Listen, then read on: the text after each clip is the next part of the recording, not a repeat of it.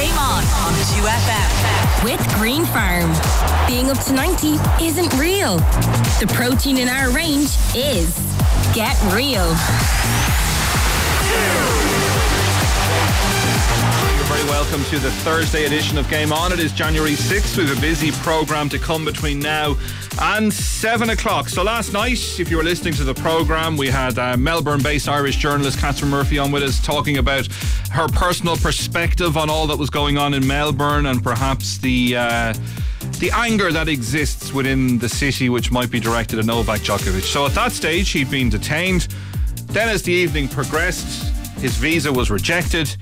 And now as we sit here 24 hours on, he's in a hotel which falls below the standards he expects and is waiting for a court appearance on Monday in order to be able to appeal the visa decision. We're going to hear some reaction on the programme tonight, and we're going to discover that, you know, as with maybe all good Irish men, behind all good Serbian men, there's a worried mother. We will hear from Novak Djokovic's mother in a couple of minutes' time. You think I'm messing, but I guarantee you I'm not. So that to come shortly on the programme in advance of a busy weekend in both the AIB Club Hurling and Football Championships. We're going to be joined by the Kilmallock hurler Paudie O'Brien. They're preparing to face Ballygunner in the Munster Hurling Decider. We'll check in with Colm Keys on some of the big GAA stories of the week.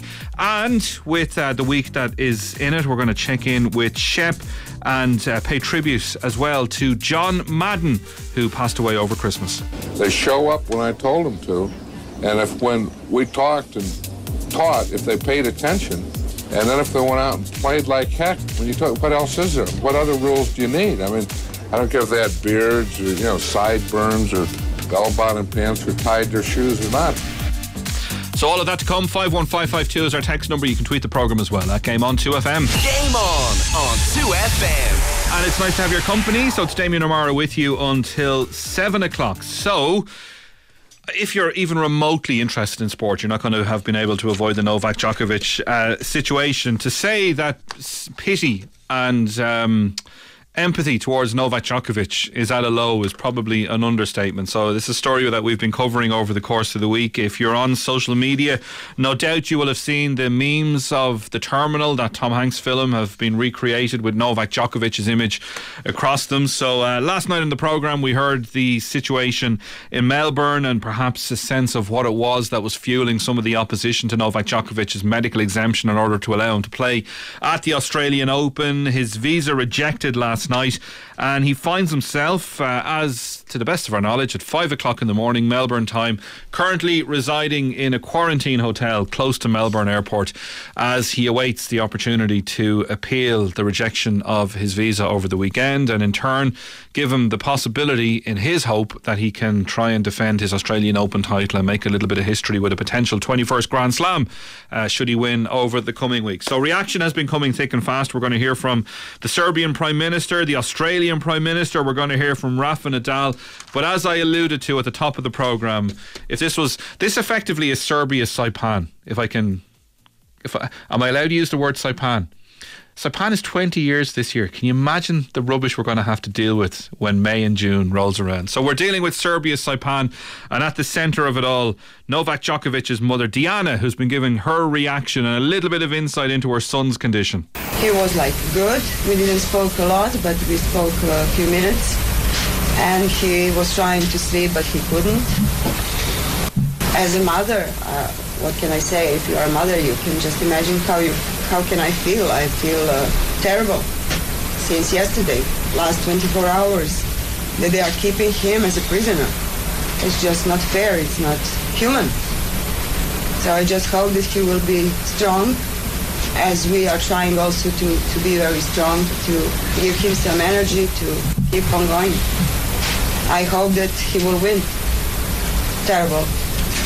Terrible accommodation. It's just some small immigration hotel, as we can, if it's hotel at all, with some bugs, it's so dirty, and the food is so terrible. So what can I say? They don't want to give him any chance to move on to some better hotel or house that he already rented. But we hope we will manage some. So that's his mother chatting overnight. If you want to, I don't want to get into the geopolitics of it all because we talked an awful lot about that last night, but there was a report overnight that this could jeopardise what is Australia's export market to Serbia, which I think was valued in or around 3.2 million Australian dollars last night, which, you know, in the grand scheme of things, I'm open to correction from Australian informed economists who might be able to tell me if that's a significant part of Australia's export market. But one person who's getting involved in the debate today is the Serbian Prime Minister, Ana Brnabic, who's obviously very unhappy at the treatment of her countryman. I think that the fact is that Novak has been treated differently. You know, he got medical exemption. He was invited to the Australia by the organizers of the Australian Open, that he boarded the plane with all of the obvious reasons why he thought that he could actually enter Australia, and that this is going on now for quite some time, for more than several hours. You know, right now he's not allowed to leave and spend time in the house where he could actually respect the isolation rules. You know, I think that Novak is treated differently than any other tennis player that traveled to Australia right now. And that is what makes us think it's political. So that's the Serbian Prime Minister, who doesn't want Novak Djokovic to be treated differently, but yet doesn't want him to stay in the quarantine hotel at the airport where other people with visa issues and COVID-19 issues are being asked to stay. Make sense of that if you can. Scott Morrison, the much maligned and slightly under pressure Australian Prime Minister, his popularity rating has plummeted. Perhaps there is a little bit of political capital to be based around all this for him, and he's been reflecting as well on the latest developments. Rules are rules, and there are no special cases. You have to have a double vaccination, because that's the country's rule for entry into the country, and that is assessed at the border. He provided information to the airline to allow his entry onto the plane, but people get on that plane. That is not an assurance that they'll be able to come through Australia's border at the other side. Wasn't a problem necessarily with the visa. There are many visas granted. If you have a visa and you're double vaccinated, well, you're very, very welcome to come. One of the things that the Border Force does, and I know this because I was the minister who established the Border Force, is they act on intelligence. Now, when you get people making public statements about what they say they have and what they're going to do and what their claims are, well, they draw significant attention to themselves. Anyone who does that, whether they're a celebrity, a politician, a tennis player, a journalist, well, they can expect to be asked questions more than others before you come. So that's Scott Morrison chatting about the situation, and obviously an awful lot of players themselves are set to face the media over the coming days, an awful lot of them using the Melbourne Somerset ATP 250 tournament as their warm-up for the Australian Open. And amongst those who's been in action and has faced the media is Rafa Nadal. So his take on the situation that his rival finds himself in. If he wanted, he will be playing here in Australia without a problem. No, he went through a... He makes his own decisions, and everybody is free to take their own decisions. But then there are some consequences, no? And of course, I don't like the situation that is happening. In some way, I feel sorry for him, but at the same time, he knew the conditions since a lot of months ago. So he makes his own decision. So that's Rafa Nadal. So no doubt there have been so many developments in the story over the past 48, 72 hours. No doubt there will be a fresh development for us to return to on the programme tomorrow evening. So we will wait that with bated breath. So an awful lot to come between now and 7 o'clock. Plenty of GAA chat to come. We're going to be joined by Shep from the States before the tail end of the programme. But we are going to go straight to League of Ireland soccer, and an awful lot of clubs looking at players' social media and whatever else returning to training today in advance of the season, which rolls around very, very quickly. And another club who have announced very ambitious plans for the future are the reigning Extra.ie FAI Cup champion St. Patrick's Athletic, and delighted to say that their Academy Director and Director of Football, Ger O'Brien, is with us. Ger, how are you? I'm good, thank you. Thanks for having me on. And you, I'm getting slagged here that as a Bohemians fan I have to make sure to congratulate you on your FAI Cup success. So I've got that elephant out of the room straight away. Yeah. So I presume at this stage is that almost long forgotten, because the season rolls around so quickly and plans need to be put in place to move on with the season to come. Maybe in Dublin 7, but not, certainly not in Dublin 8. Yeah, north side of the Liffey, it never existed. Anyway, we'll forget about that and we'll move on. You've announced quite an innovative plan today, which is going to see the club basically try to explore the potential to recruit Pakistani players and give them a route towards professional football. You might give us a bit of an indication into what it is you've got involved in. Basically, Damien, this is an incredible opportunity for the young players in Pakistan. I think it kind of started in around the cup final. Funny enough that you mentioned that, a guy called Mike Farnham who basically is involved with a company called Red Strike, and Mike is actually an Irish guy, and I met him, had some meetings with him with Gary Keller, the owner, in the lead up to the cup final, and Mike has been involved. He was actually on the board of Manchester United at one stage, and he's involved with a lot of projects, and himself with Red Strike and GSV, which is Global Soccer Ventures, basically have been working on this for the last 18 months in Pakistan to basically start bringing football to Pakistan, to be honest with you, to start promoting it. And obviously, as you would have seen today, Michael Owen is involved and stuff like that. And we're very privileged to be involved in this. This is kind of taken up a lot of time during December. Such a busy time, but Gareth has been incredible working with these guys, because as you can imagine, being on the far side of the world, trying to get the logistics sorted out has been huge, and obviously the press conference today was kind of set up, and you know, you can see the amount of people on it. It was a fantastic introduction to what's ahead. So the plan would be that are you effectively going to become a feeder club for the entire nation of Pakistan, or one of a sequence of feeder clubs to try and recruit players, complement your own academy and your own, say, first team squad, and ultimately give players a route towards professional or semi-professional football?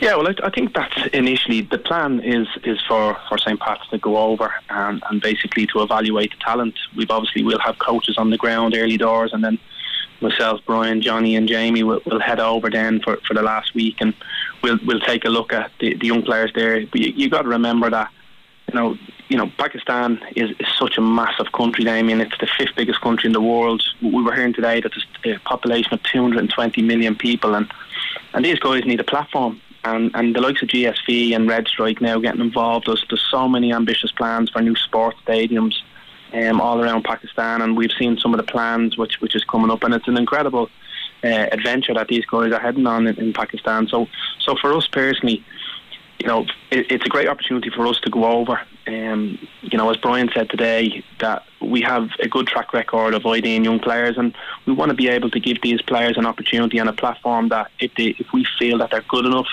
that they have the talent, that they have all, you know, everything behind them, that we can give them that opportunity, because, you know, football is such a global game, as was mentioned today, and, you know, there's players from all over, and you can see through the influx of even our own academy that we've got young boys coming in who've been previously born in Africa and stuff like that, and, you know, that part of the world out over towards Pakistan probably is an untapped market, so it's a great opportunity for us to go over and see the talent that's there. Yeah, I was looking at some of the news articles about it, that the figure that's been thrown around is potentially 20 players from the age of 18 to 21. So it is something, if successful, that you would hope will complement the players that come through your own academy. But I would imagine, like, a significant number of your first team squad could ultimately come from this pool of players if this works out successfully.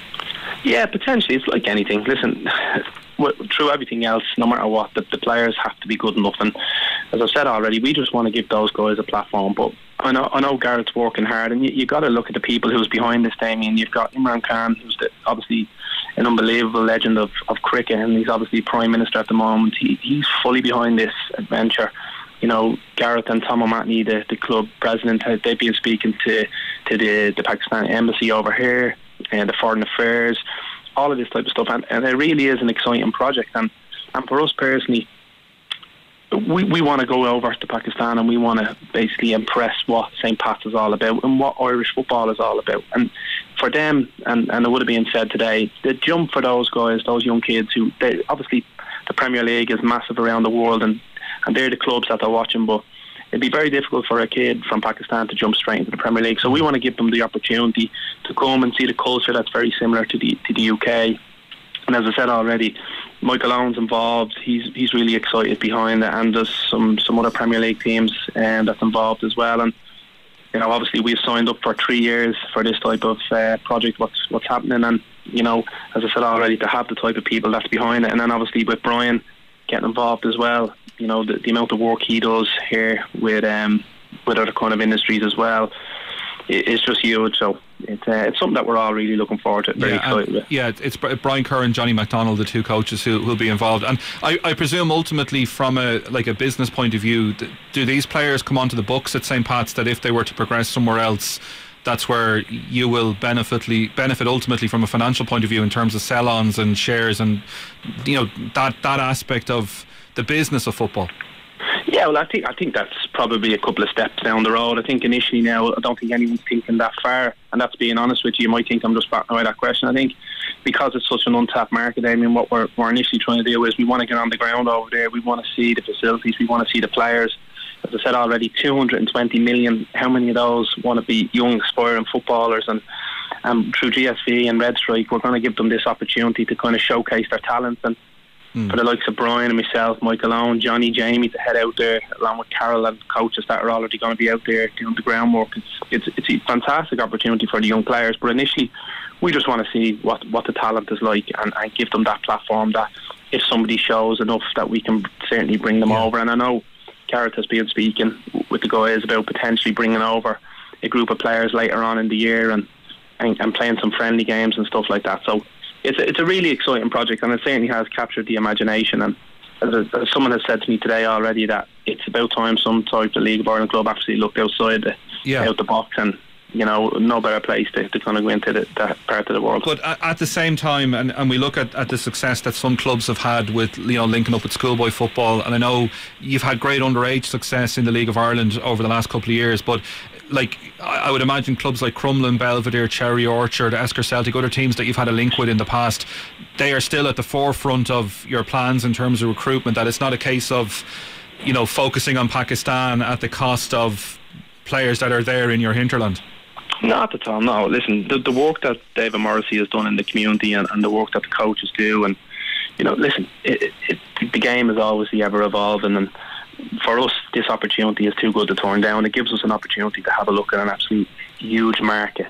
But the work will continue. The academy team start training this week. We've got players coming in from all over Leinster, not just Dublin, and boys coming in to kind of try out for the teams. And we've got coaches going out to the teams, some of the local teams, and doing sessions as well. So, listen, everything keeps moving and keeps going forward. Football is ever-changing. So, listen, it's a fantastic time to be a young footballer, whether that's in Ireland or whether that's in Pakistan. And listen, no matter where you're from, every kid just wants an opportunity, and if we can give an opportunity for a kid from Crumlin United, or we can give an opportunity from a kid from Pakistan, if they're good enough, it doesn't really make a difference where they're from. Ger, busy time, no doubt, with recruitment and everything else ahead of the new season, and Tim getting his feet under the table as manager. Wish you and everyone well with the season ahead. Thanks so much for being with us. No problem, Liam. Thanks for having me on. Ger O'Brien, Academy Director and Director of Football with St. Pat's, on that new partnership announced earlier today. 51552 is our text at GameOn2FM.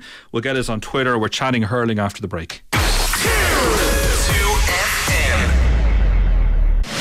On 2FM with Green Farm.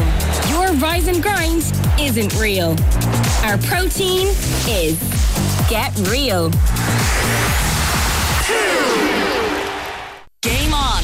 GAA. And you're very welcome back to the programme. So we've a really busy weekend in Gaelic games. You've competitions like the O'Byrne Cup, the Dr. McKenna Cup, the Connacht FBD League, Dr. McKenna Cup, all progressing over actually Dr. McKenna Cup semi-final, I think, is on tonight. But in the midst of it all, kind of the creme de la creme for an awful lot of people is the continuation of the AIB Club Championships. We've got the Leinster Club Football Final on Saturday evening, Kilmacud Crokes against Naas. We're going to look ahead to that tomorrow.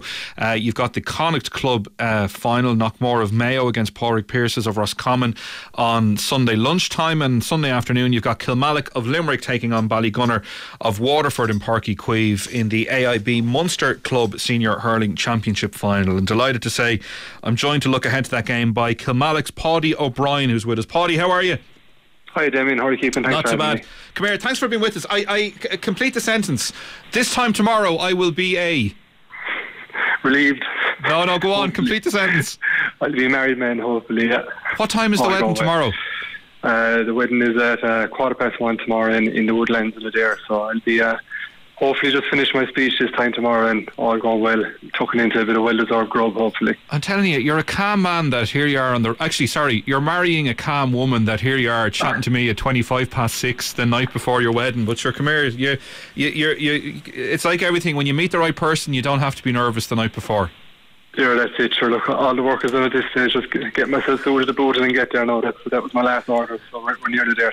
I think there's something in the water though, because I think Cluck Ballacalla had a wedding involved somewhere along the way. There's about 3 or 4 teams who've progressed in the club championship have had weddings either affected or rescheduled or whatever else. So come here. Most importantly, we wish you well with that, and I suppose we better chat a little bit of hurling. A massive weekend ahead, and I can only imagine the sense of anticipation around the club and around the parish must be through the roof with what's at stake at the weekend. Yeah, it is. Yeah, it is. Look, it's great, and I suppose given the current times and times we're in, it's a welcome distraction from talking of COVID and everything else. And I suppose everyone's struggling a bit, and we're no different out here, so. Given a great boost to everyone to have a topic conversation, have something to look forward to, especially so close after Christmas, which can always be a kind of a gloom time for everyone, but it's coming at a rightly good time for us. How do you feel from a player's perspective about that? Because there was a bit of chat before Christmas that if you looked at the diary, there was the potential you would have thought to finish these championships off, but like it doesn't affect the Christmas too much, does it, in terms of having to keep an eye on behaving yourself and everything else, does it? Well, sure, look, it doesn't. Not at this level, you just don't get these opportunities that much or that often. So look, it's a huge opportunity for us.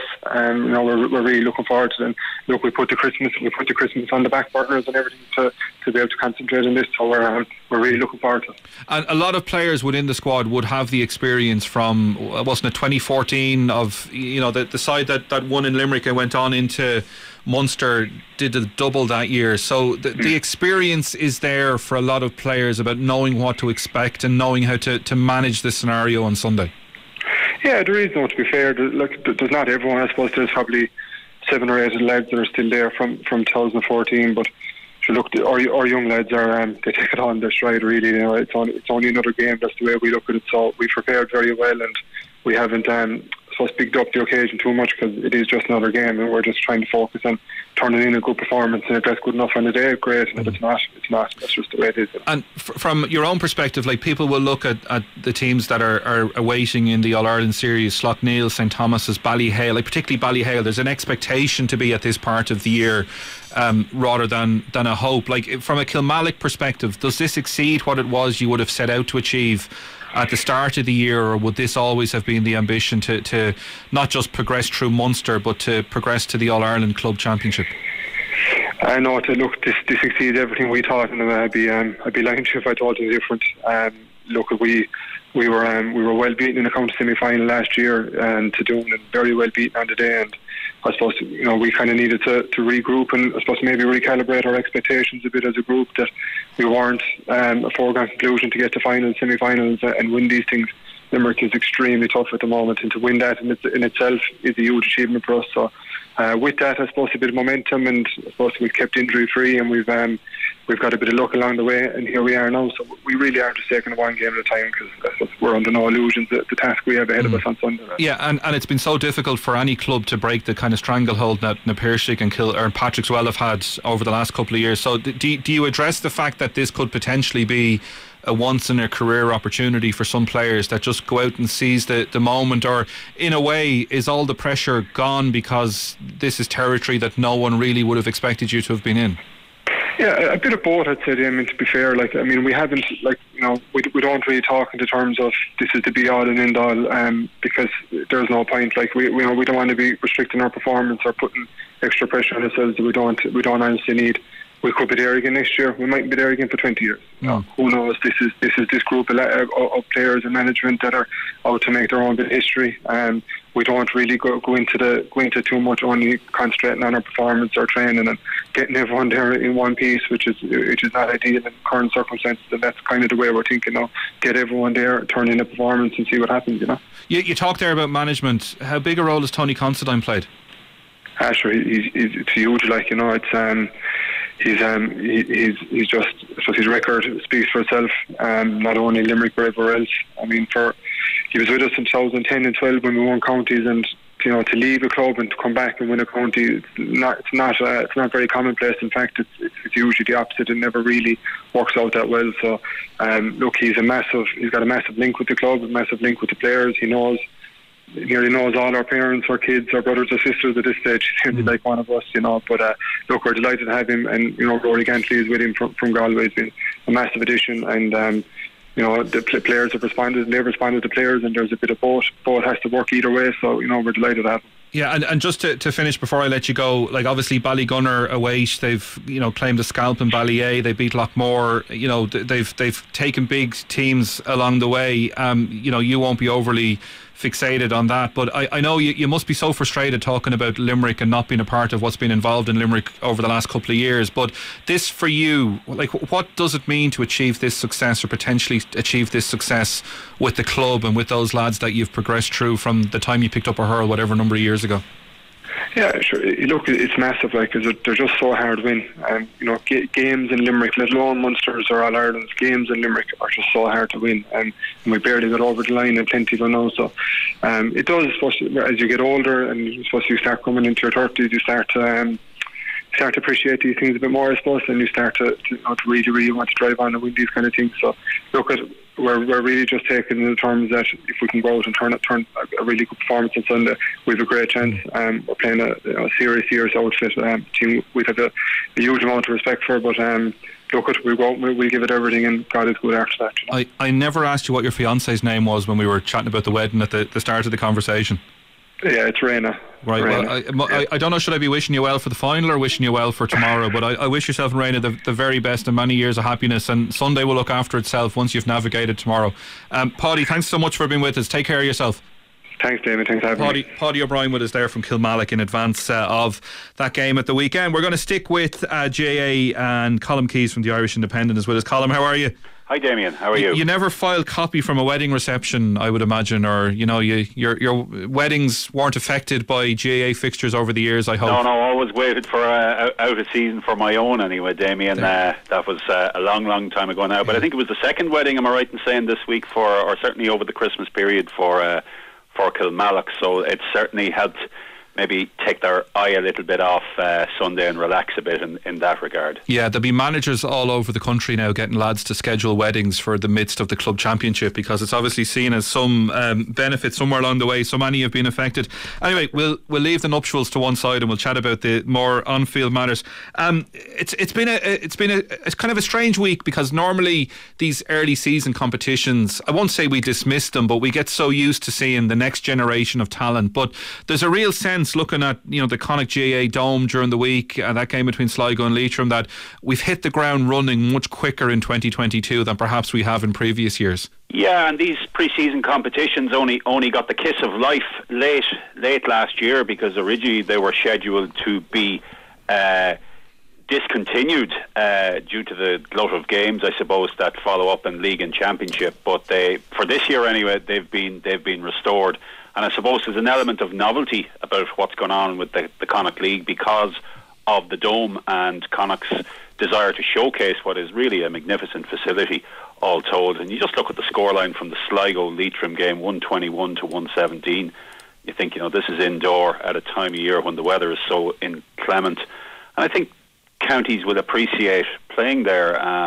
It's kind on injuries, kind on the body. So I'd imagine tomorrow night's game, Galway and Mayo, it's a big season for both counties, but they'll appreciate the novelty and the enjoyment that goes with perhaps playing in those conditions for the first time. Yeah, and it's interesting, because I remember, and I'm sure you covered it more extensively than I would have done, but there was definitely eyebrows raised and maybe little sniggers had when the plan for this was announced a couple of years ago. But now that it's here and it's been built, the reaction to it seems to be phenomenal. Sure. And this may well be the way of the future. And I'm even thinking the parallel with, nobody questions the Irish rugby team training in an indoor facility and Sports Campus Ireland when they're planning for Six Nations, that basically you build a facility that you hope in the long run will benefit your teams across the board at a time of the year when you don't want to be out on pitches the like of which we've seen matches played on in recent years. Well, Damien, I'm probably old enough to remember the Ferrari over Knock Airport being built way back in the 80s, and Monsignor James Horan was the driving force behind that, and John Prenti is the driving force behind the Connacht Airdome. You know, the Knock Airport has really served the people of the West well. I think this facility will really, just because it's not hanging by the M50 doesn't mean that it's appropriate for a rural area like just outside Claremorris, as it is outside Ballyhonus in Beacon. It's a fantastic facility used. You know, the weather out west can be particularly unkind this time of year, and to have those games and college games and the facility there for teams to go and train and play challenges, everything like that. I think it's something in time, and obviously the GAA, there's a hold on infrastructure projects right now, obviously due to finance, but in time I think we may see one of these in every province. Yeah. Such is the success and will be the success. I think it was built at a cost of around 3 million. The state might have put in around 2.1 million. But really, to have it up and running and have these games in it at this time of year, very positive development. And yeah, and in the grand scheme of things, they're not exorbitant figures for a facility of its kind and the benefit that will be garnered from it. Obviously, one man who had experience of it earlier in the week is Andy Moore, and we look at Henry Shefflin this weekend. That we're into this couple of weeks where we're going to get this first little peek in, you know, big names from the past as they try to transition from on-field matters to off-field matters. And I would imagine there's going to be so much focus on Henry in particular in the coming days. I think so, and the game is in Ballinasloe, which is a capacity of around 5,000 or 6,000. I'm not sure what it is, but I expect at 50% of that you'll have 2,500 people in Duggan Park on Sunday for this. Maybe Leinster missed a trick by not having Galway and Kilkenny in the same group. It's Offaly, and of course Henry will be up against his old Ballyhale and Kilkenny teammate Michael Fenley, but obviously the focus will be on him because he is the most decorated player in the game of hurling, and he's already had that bridgehead to two All-Ireland club successes with Ballyhale. A lot of anticipation around Galway for this. He's put together a good backroom team, of course. He has two local coaches, Damien Joyce and Kevin Lally, along with Richie O'Neill. From what I gather, there's over 50 players in training with them at the moment. Galway have had a lot of minor success in hurling, 5 out of the last 7, but they haven't translated that to under 20, which is probably a bit of a concern in one respect, but there should be a lot of potential in Galway if Henry is willing to be brave and bold, which I expect he will, and try and introduce some new faces, which we will see over the next few weeks, I'd imagine, in the Welsh Cup and even into the league. But for now, I think he'd be glad to get his first game behind him and all the attention that'll bring with it. And you know, he's no fool. He's an eminently intelligent man in terms of you know, hurling, his hurling knowledge and his life knowledge along the way, and he will know that the expectation level in Galway is always sky high, irrespective of where the squad is at or irrespective of where the team is at. But he'll have had a good understanding of that in advance. Well, of course, and I'd imagine job. Henry, being the type of person he is, when he commits to something like this, he'll have weighed everything up, the journey from his home in South Kilkenny and his work commitments and everything. See, how can this fit into my life?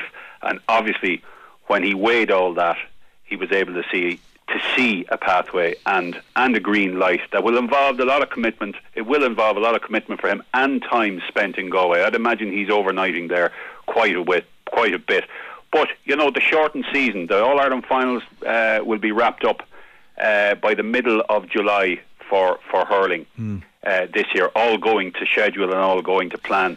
The season just has got tighter, and that probably makes an adventure like this a little bit more practical than maybe it would be for a season that extended on into September, perhaps, as it has done before. So I'm sure he's weighed up and, you know, said, "Look, eight months of the year seems okay for me for this, for a team that is, for a county that is still rich with potential."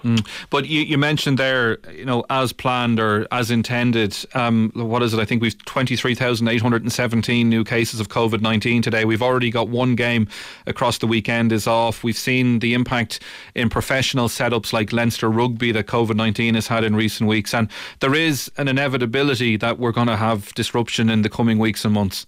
I would imagine so. It stands to reason that GAA is not immune from what's going on in everyday life, and you see a 50% positivity for tests. every day, and you see the numbers. But having said that, counties are probably carrying very, very big squads. I'm sure they are able to set aside and be careful with COVID and members of the squad who may be close contacts and all of that. So the bigger the squads they have, the more able at the moment that they will be able to deal with this. Having said that, I think there probably will be disruption in the league at some stage. That's if it goes ahead. At the moment, there's no vision to say, there's nothing in sight to say that it's going to be pushed back in any way. But I would imagine that will be come under close consideration given the numbers, and teams would be less likely to give up league matches or play league matches, should I say, without their key players. It gets a bit more serious towards the end of the month, so it's obviously a watching brief that, yeah. But I can't imagine that it won't be affected in some way. Just before I let you go, we will undoubtedly revisit the structure of the football championship during the year, and there will be conversations on programmes like this and others, and in newspapers like your own and others, lamenting the fact that we didn't have change. And again, we're going to face over the coming weeks further discussion about championship tweaks and championship restructures. Yeah, there's a Central Council meeting in about 2 weeks' time, just over 2 weeks' time from now, that will decide which of the two motions. There are two motions. Obviously, there was a special Congress last October, and now there are two motions. One is an enhanced proposal on what was turned down by a 50%. It got a 50% slight majority, obviously not the 60%, which would convert the league to the summer and reverse the provincial championships to spring. There's an enhanced version of that going up against a league, provincial championship, and then round-robin split between the top 16 and the bottom 16. That still offers a link from the provincial championships into the All-Ireland playoffs. It does it on a more expansive basis and also incorporates the league. So it's worth studying. There are two proposals out there, and Central Council will decide which one goes forward to Congress. I think there will be change. We will be definitely looking at a new structure for 2023. Which one, it remains to be seen which one. Obviously, some will have other preference to others, but I would say for sure, Damien, this is the last of the structure that, as we know it, I think it will change in 2023, yeah. At this year's Congress. Yeah, I think a lot of people will welcome that. Colm, look forward to keeping a track of it all and meeting you on the road, no doubt, between now and the 24th of July when the All-Ireland season wraps up. Thanks so much for being with us as always. Thank you very much, Damien. Colm Keys from the Irish Independent. 51552 is the number for your texts. One in a Novak Djokovic. He'll come out, he'll play, he'll win. It's exactly the stuff that fuels Novak and makes him relentless. You heard it here first. That's from MK. So we will wait and see how that plays out. Your thoughts on Novak Djokovic or anything else that's on your mind of a sporting persuasion, if you will. 51552 at Game On 2FM. And we will be going stateside and chatting to Shep in 90 seconds. Game on 2FM with Green Farm. Rise and grind and the hustle mindset aren't real. The protein in our chicken is. Get real. There's a man open left. Game on. Eye in America. And welcome back to the programme. Straight to the States we go. Shep, how are you? I'm doing great, Damo. How are you, buddy? There is an unbelievable delay on the line, so I don't know. Do we want to? I'll tell you what, we'll persist with it, and if it gets really, really bad, we'll get you to break it down and reconnect, if that's okay with you. 10-4. Okay. Now, come here, at considerable expense, I need to start with this. We have a special guest who wants to send a special message to you. Happy birthday to you.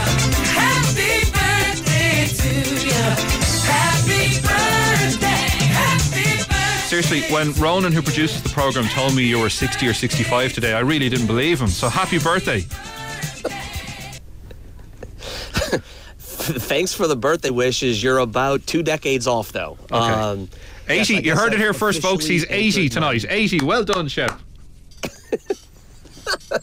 Yeah, I've officially entered my mid-40s. I turned 44 today. Okay. But yeah, I'm catching up on you ever so slightly. Anyway, come here, we'll leave it. I wish you the best of birthdays, and at least it's an easy one to remember. The 6th of January is a date that will stick out in the minds of many Americans. So forever we will forget about attacks in the Capitol, and we will remember it as the day that Jeff Shepherd was brought into the world.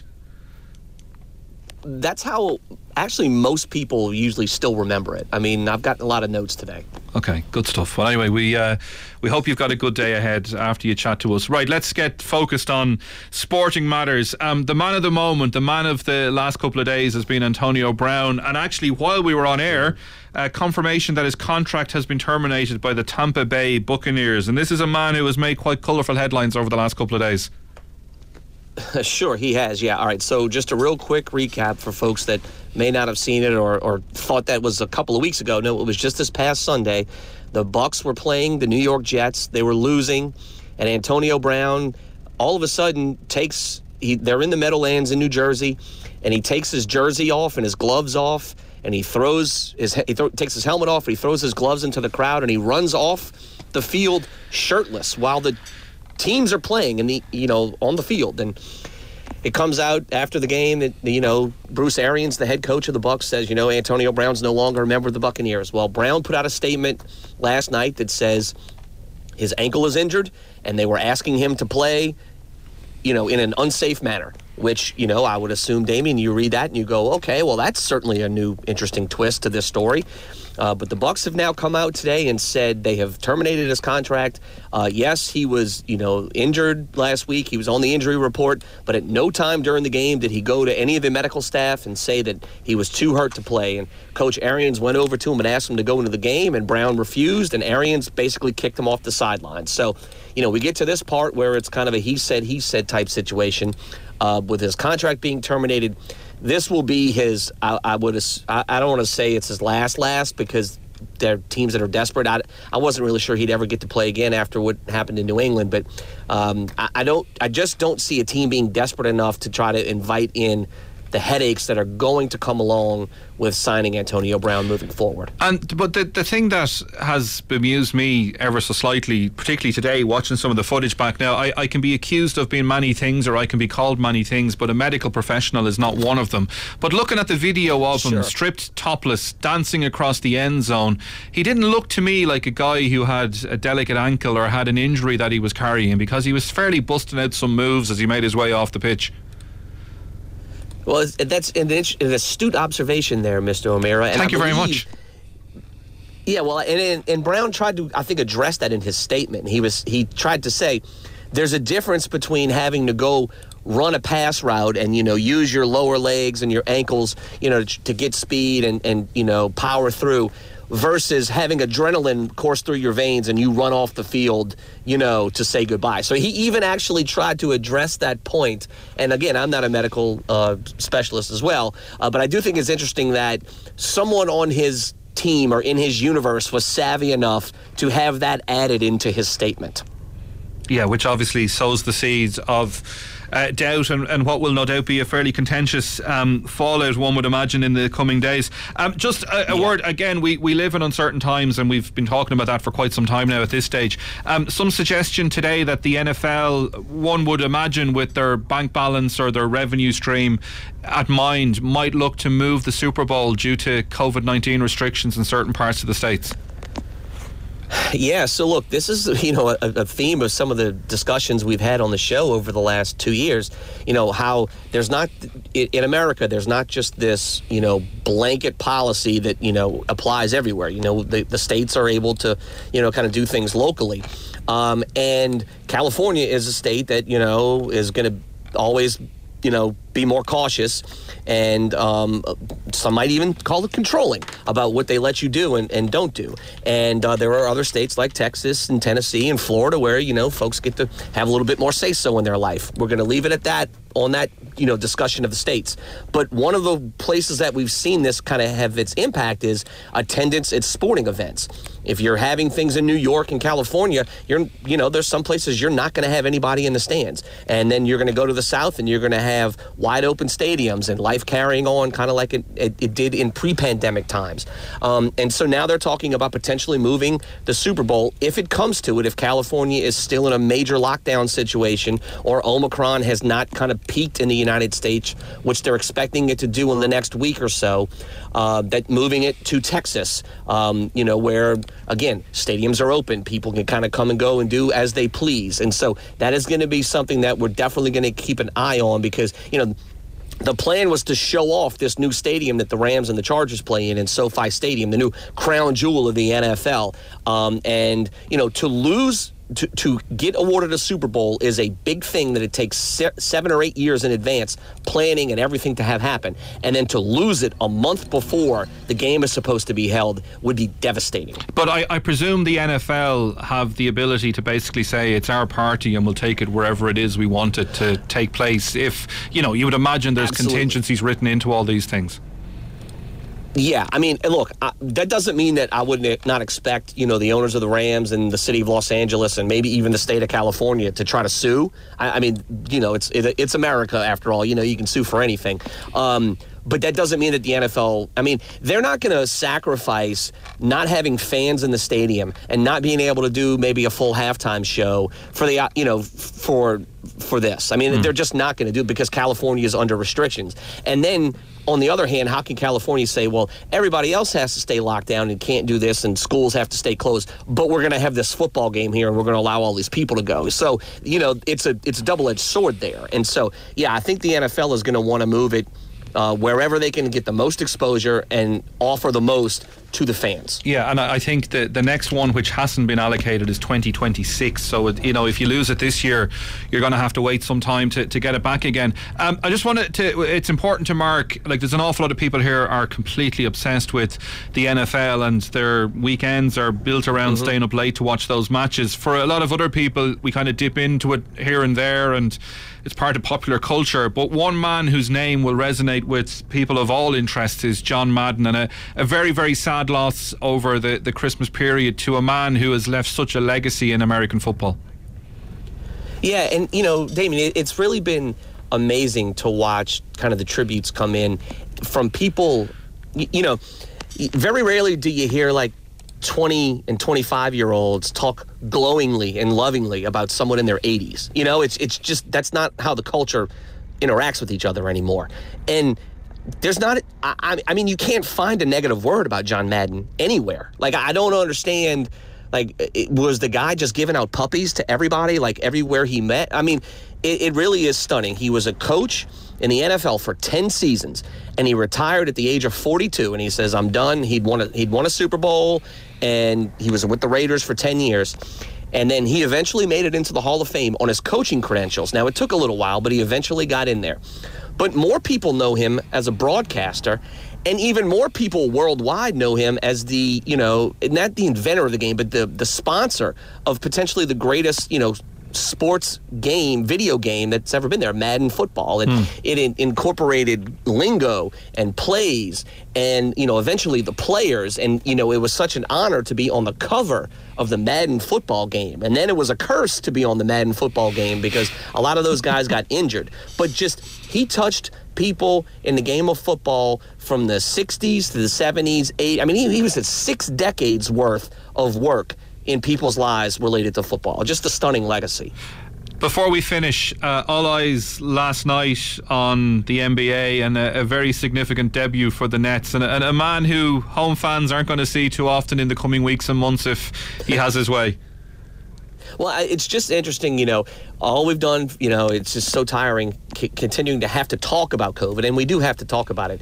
But, you know, all of the things that, you know, we lose because of COVID, and Kyrie Irving has lost, you know, half of his season because he plays in Brooklyn. And again, New York is another one of those places that, you know, is very, you know, on lockdown still. He's not allowed to play home games because he's not vaccinated. He is openly unvaccinated. Well, they were on the road, and because Omicron has decimated NBA lineups across the country, the Nets said, you know what, we're bringing him in. He's going to play tonight against against the Pacers in Indiana, and he scored 22 points, and they won the game. And he said he was a little jittery being out there for the first time, but moving forward, it sounds like he's going to be on the roster for away games. So that's just interesting to see him back in the mix. And in 30 seconds, I presume there's, like, is there a financial consequence for all this? Like, is it a situation where the franchise can say you're available for half the game, so we pay you half the money, or how does all that work out? Do we know? Yeah. That's exactly right. Yeah, he is not, you know, you get, you know, there is guaranteed money, but then there's you get paid to play, and you get paid in the games that you get, you know, that you play in, and he's not been playing. And so, no, he's not been making the full breadth of his contract. Damien, I want to say that decision's cost him, you know, upwards of $15 million this year. All over a refusal to get a couple of injections.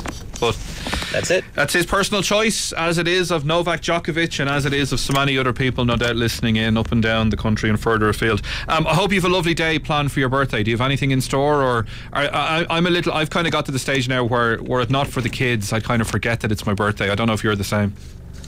Well, my birthday is also the official start of, you know, Carnival and Mardi Gras season, so there's no escaping it in my house. And so we've already had king cake, which is the you know, traditional New Orleans food for the start of for Mardi Gras season. So we've already had that, and I don't know, maybe we'll, you know, maybe somebody will think, hey, what does Dad want for dinner tonight? And maybe they'll make me a sandwich, because that's really all I want, Damien. That's all I want. That's it. A sandwich. We're simple. We're simple beings. Food and beverages, and that'll keep us going. From all of us here who work on the programme and all the people that listen in, and you have a lot of friends in this part of the world, we wish you a very happy birthday and look forward to chatting to you over the course of 2022. Shep, look after yourself. Thank you, Damien. That's one of the many blessings that I count myself fortunate and lucky enough to be involved in this programme. So thank you, buddy. Beats doing real work. Look after yourself. Shep joining us from the States. Much more from him over the course of the year ahead. We've come to the end of the programme. Tara is on the way. A word of thanks to Charlotte Holland, our broadcast coordinator tonight. Ronan Lawler produced the programme. From Damien O'Meara, until tomorrow night at 6. Good night. 2FM. Game on 2FM. With Green Farm. Being flat to the mat isn't real. Our protein is. Get real.